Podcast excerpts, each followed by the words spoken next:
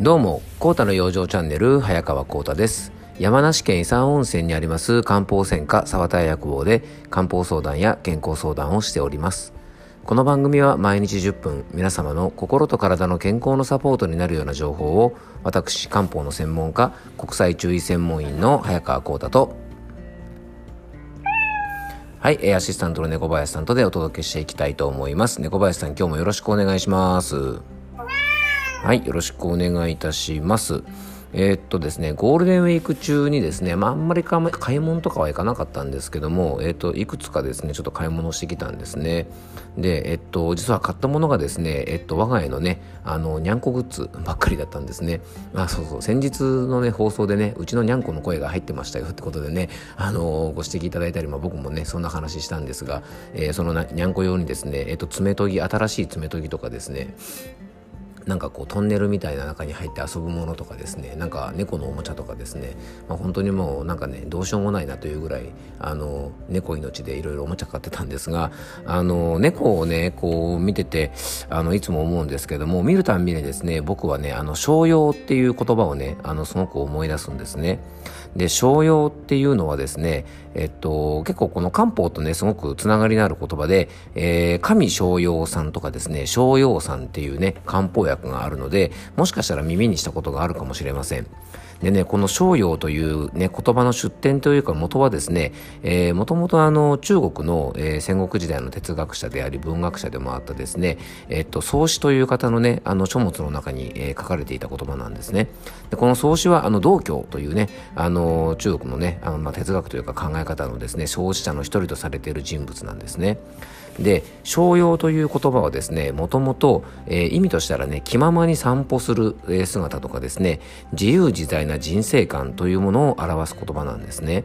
なのでね、えー、神商用さんとかですね、商用さんというのは、えー、気の巡りといってですね、ストレスがすごく溜まっている時とか、あのー、そういうね、気体と言われるような症状の緩和をする時にちょっとこう使う漢方薬なんですね。うん。なのでね、まあ、今風に言うと、まあ、心も体もですね、まあ、リラックスしているような状態と言えると思います。まあ、まさにね、あのー、まあ、にゃんこさんそのものだなというふうに思うんですよね。あまあ確かにね、はい。あの、まあ、猫林さんも今ね、そうでもないですよってこと言ってましたけど、まあ、きっとね、あの、にゃんこにしてみればですね、まあ、にゃんこにもいろいろ悩みぐらいあるよとね、あの、まあ、今の猫林さんみたいに怒られそうですが、まあ、僕ら人間のですね、なんとなくこう、自由でいたいっていう思いを、まあ、猫の姿とか見てるとね、代弁してくれてるようなところがあるんじゃないかなと思います。まあ、これはでも猫に限らずね、なんか動物は全般的にこう、そういう感じがするんですかね。やっぱりあの、まあ、野生の動物とかはね、もちろんそういう厳しい世界で生き残ってますが、あの、それだけにね、やっぱり自由もあると思いますし、うん、特にね、あの猫とかね、あのワンちゃん好きな方はワンちゃんでもいいんですけども、あの、そういう姿がね、きっと、あの、僕たち人間から、あの、愛されてる理由なのかもしれないですね。うんでね、今日のちょっと本題なんですが、えっと、僕たち人間にはですね、新しいものとかですね、大きな変化とかを避けようとするですね、現状維持バイアスっていうものがね、えー、結構あるそうなんですね。で、以前も一回この番組でね、現状維持バイアスのお話ししたことが昔あったかもしれませんが、今日ちょっとね、改めて取り上げてみたいなと思いました。で、このね、現状維持バイアスを取り上げたいなと思った理由がですね、えー、昨日ですね、ちょっと友達のね、Facebook をね、ちょっとちらっと見たらですね、えー、なんかね、こう、お役所に出す書類をですね、えー、まあ、ファックスでね、あのなんか、まあ、特に夏印とか必要なものではないので、ファックスでお送りしてもいいですかっていうことをしたらですね、えー、今までは全員、あの、郵送で送ってもらってますので、郵送でお願いします。っていうふうにですね、まあ、あの、なんか理由になってない理由でね、あの、ちょっと言われたらしいんですね。で、まあ、いろいろ交渉したらですね、じゃあファックスでもいいですよ。でも、郵送で原本は送ってくださいね、みたいな話になったんですね。うん。で、まあ、もともと何かほら、そういう取り決めがあったりするんだったら、あの、それはそれでね、まあ、ルールに従うことが当たり前でいいんですけども、なんか、あの、この話のポイントはですね、今まで誰もやっていなかったからみたいな、あの、なんかそういう理由なんですよね。で今ですねえっとまあもちろん E メールもそうですし、えー、っとまあ、ファファックスもねちょっともう今となってはファックスっていうもの自体もちょっとこうなんとかなどうかなと思いますよね。なんかスキャナーとかで撮ってですねあのメールで送ってもいいし、えー、画像ファイル化してですねなんかメールで送る方がよっぽど早いし間違いもないのかなと思うんですがどうもですねあのルール上ダメとかじゃなくて今までやってなかったからという理由でですねなんか新しいものに取り組むことに対して結構否定的だったりとかなんかまあ今までの方が人間って楽といえば楽なんですよね。あの変わるってことはですね結構労力が必要なので、えー、なかなかねそういう変わるきっかけをつかめない方も多かったりするんですがね。あのこのね現状維持バイアスっていうのが特にこのコロナの影響でいろいろ変わりゆく世の中の中でですね意外とこの現状維持バイアスというものが効いてしまっていて変わるに変われないような現状があるっていうことでですね実はね生活習慣とか体調にもですねこの現状維持バイアスというものが結構効いてしまっていることががあるのでちょっと今日はねあのここから先そのことについてお話ししていきたいと思います。で、現状維持バイアス。ね、バイアスって言葉、よくバイアスが効いてるとかですね。あの、なんか最近そういう言葉よく聞きますよね。なんかよく最近耳にする横文字ですよね。あと最近なんかハックするとかですね、あの、よくこういう言葉も使われてますよね。で、バイアスっていうのは、まあ、要はですね、あの、思考とか判断に特定の偏りを持ってですね、まあ、見てしまう。ね、あの、そういうものについて、あの、バイアスというそうです。うん。まあ、なのでね、あの、まあ、客観的にとかですね、冷静にとかね、ロジカルな判断ではなくて、まあ、偏ったものの見方をしちゃうような、あの、状態をバイアスなんていうふうに言うわけですね。で現状維持バイアスなので本来ならですねもう非効率で全く論理的じゃない例えばファックスじゃなくて郵送じゃなきゃダメとかですね、うん、あのー、なんか根本的にちょっと違うかなっていうような気もするんですがあのなんていうので現状を維持させようという力が働いて変化やね進化せずに元の状態に戻ってしまうようなことを指すんですね。なので例えばねもうあの非効率的で例えば感染症とかの危険がねめちゃくちゃ高いね満員電車に乗らないといけないような勤務体系を続けたりとかね、テレワークで十二分に対応できるような仕事もなんとなくじゃあ今まで通り出社しようかみたいになってしまったりとかえー、コロナにね、ね、中止になったイベントとか会議とかで、えー、例えばそのね、中止になった会議とかイベントとかがなくなってもね、誰も困らないし、全く今まで無駄だったよねって思っているのにもかかわらず、なんとなく以前からやっていたからという調子で元に戻ってしまったりとかですね。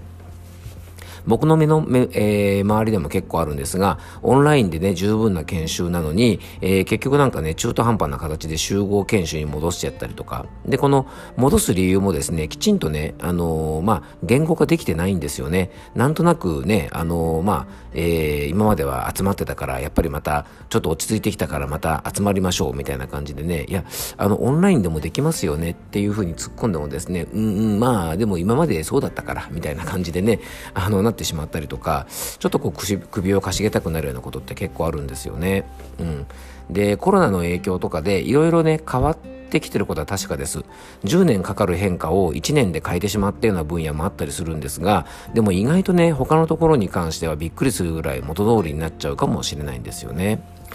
でこういう状態でですね何をしとくといいかというとですねやっぱりね何が無駄で何が不必要かってことをはっきりとですね明確にしておくといいと思うんですよね。だから、えー、さっきの会議とかイベントとかでもですねやっぱこれってやらなきゃダメだよねってこともよく分かったと思いますしこれって無駄だったよねってこともよく分かったと思うんですね。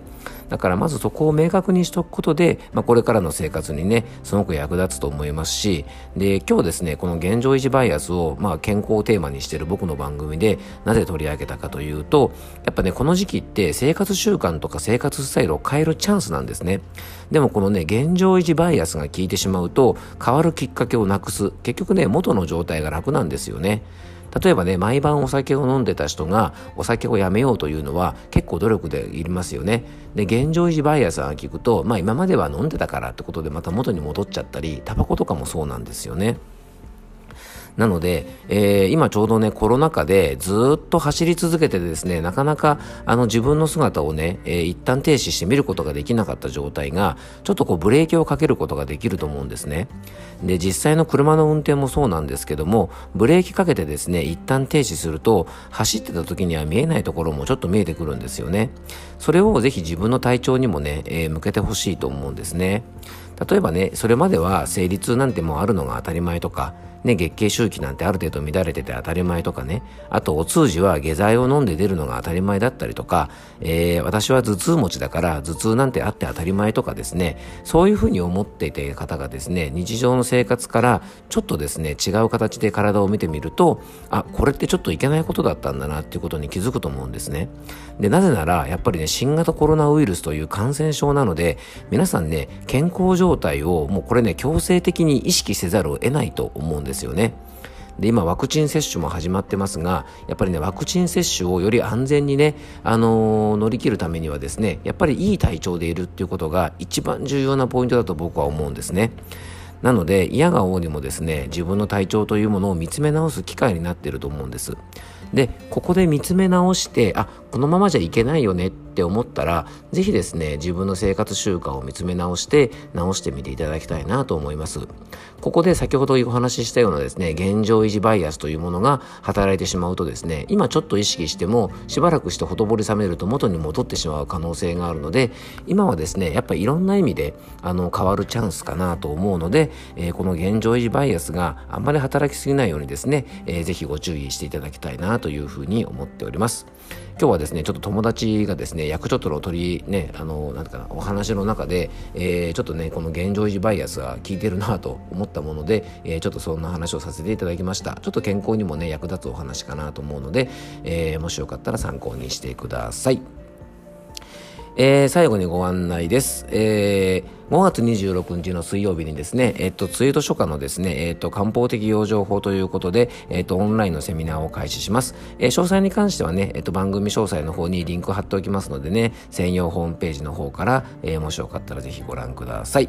えー、心や体の不調でご相談ご希望の方は僕のお店のホームページからお気軽にお問い合わせください。オンラインの相談もしております。えー、ノートのオンラインマガジンほぼ日刊コータの養生通信では心と体の健康に関するコラムをほぼ日刊で配信しております。えー、一つのコラムの購読料が100円ですが、このマガジンをね、ご購入いただくとですね、月額500円で全ての有料の記事を読むことができますので、えー、番組ではお話ししきれない、えー、いろんな健康に関する内容をコラムで配信させていただいておりますので、えー、もしよかったらこちらの方もご覧ください。ノートのリンクもね、番組詳細の方に貼っておきます。えー、今日も聞いていただきありがとうございます。どうぞ素敵な一日をお過ごしください。漢方専科サーター薬房の早川幸太でした。では、また明日。